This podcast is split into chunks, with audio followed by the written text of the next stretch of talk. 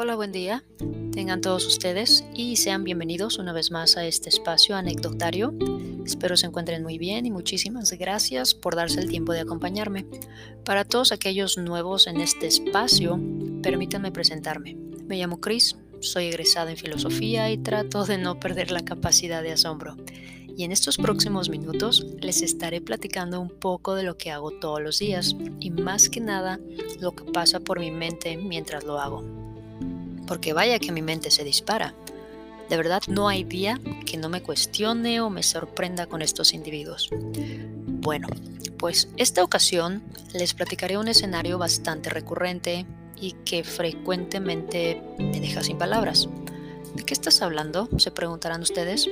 Bueno, como intérprete, tu papel es neutral, es decir, no puedes tomar partido a ningún bando, por así decirlo pero sinceramente a veces la balanza se inclina a favor del gringuito, al menos en este escenario en particular. Voy a tratar de ilustrarlo para que me vayan entendiendo un poco más. En un día normal me conecto a la plataforma, empiezo a tomar llamadas y ¡pum! Llamada de un hospital. Como sabemos, los doctores estudian mucho, ¿no? O sea, se queman las pestañas, trasnochan, a veces no comen bien mientras son estudiantes, hacen sus seminarios, etc. Pero si tienen esta vocación, pasan todos esos obstáculos para lograr tener una residencia. Habiendo dicho esto, como occidental, uno confía en el doctor que está visitando. ¿O me equivoco? Bueno, partiendo de esto, la consulta puede ir más o menos así. El doctor.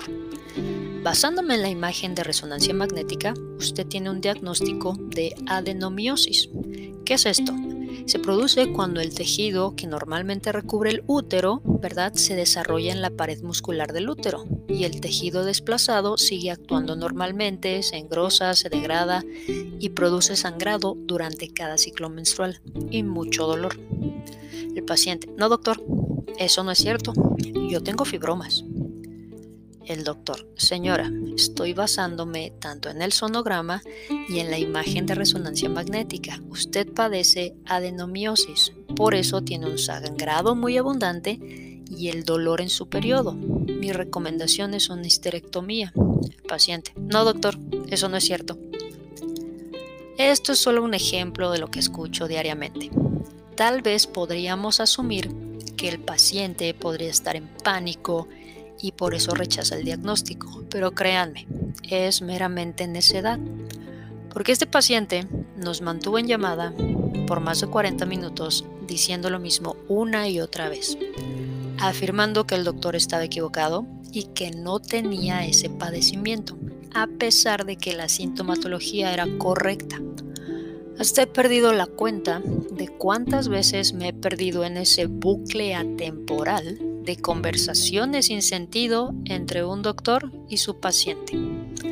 Y curiosamente, algunos conocidos del sector salud que tengo me comentan que ese escenario es bastante común en su día a día, lo cual me reconforta porque pensé que solo yo pasaba por semejante situación. La pregunta es, ¿por qué entonces, si fueron al doctor, no aceptan el diagnóstico y siguen el tratamiento. Porque recuerden, sea, la mayoría de estos pacientes no tienen una educación formal, vienen de países de bajos recursos. pero me pregunto si eso da pie a esa gran necesidad y necedad y terquedad que se palpa en cada llamada, contrario a cooperar y buscar estar bien, recuperar su salud. Recuerdo otro escenario donde una trabajadora social llama a la madre, preocupada por su paciente, y le dice, Señora, su hija está muy estresada. Creo que sería favorable recetarle una dosis muy baja de un medicamento para que sobrelleve su depresión. A lo que responde la señora en un tono rudo y molesto, No, no quiero que ella tome medicamentos, porque solo la van a poner más loca. Por eso está yendo con usted, para que usted la ayude. La chica insistió por unos momentos más, haciéndole preguntas a la madre, tratando de averiguar si notaba alguna mejoría en la hija, que era la paciente, y la señora refunfuñando entre dientes decía que ella no sabía nada y que por eso estaba asistiendo a terapia, para que ella la ayudara. ¿Cómo ven? Al colgar la señorita me preguntó si la señora estaba molesta y le dije, mire, si me permite, voy a tratar de explicarle. Por el acento y la forma de expresarse, pude percibir que la señora no estaba entendiendo lo que usted trataba de transmitirle, que su hija tiene un problema de salud mental. Para la señora eso se resolvía nada más con trabajar y seguir adelante. Bueno, la chica me dijo sí, se escuchaba renuente y por el tono se escuchaba molesta. Y colgamos la llamada. Escenarios como estos son de todos los días.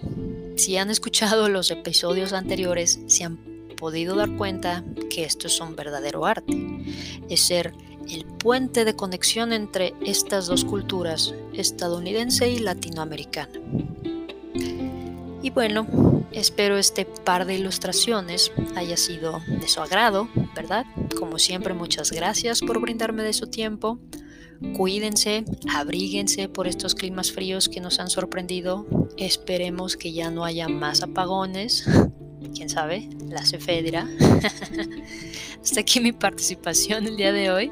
Que tengan un excelente día y espero no haberlos aburrido. No se los olvide seguirme en mi Twitter, arroba guion bajo, mefietua. Si tienen preguntas, comentarios, sugerencias, quejas, pueden escribirme a mi correo es monicacfv.gmail.com y recuerden que estamos disponibles en seis plataformas, Breaker, Google Podcast, Pocket Cast, Radio Public, Spotify, Copy RSS, para que puedan seguir escuchando más curiosidades de este universo y alguna que otra reflexión personal. Un abrazo, los quiero, chao.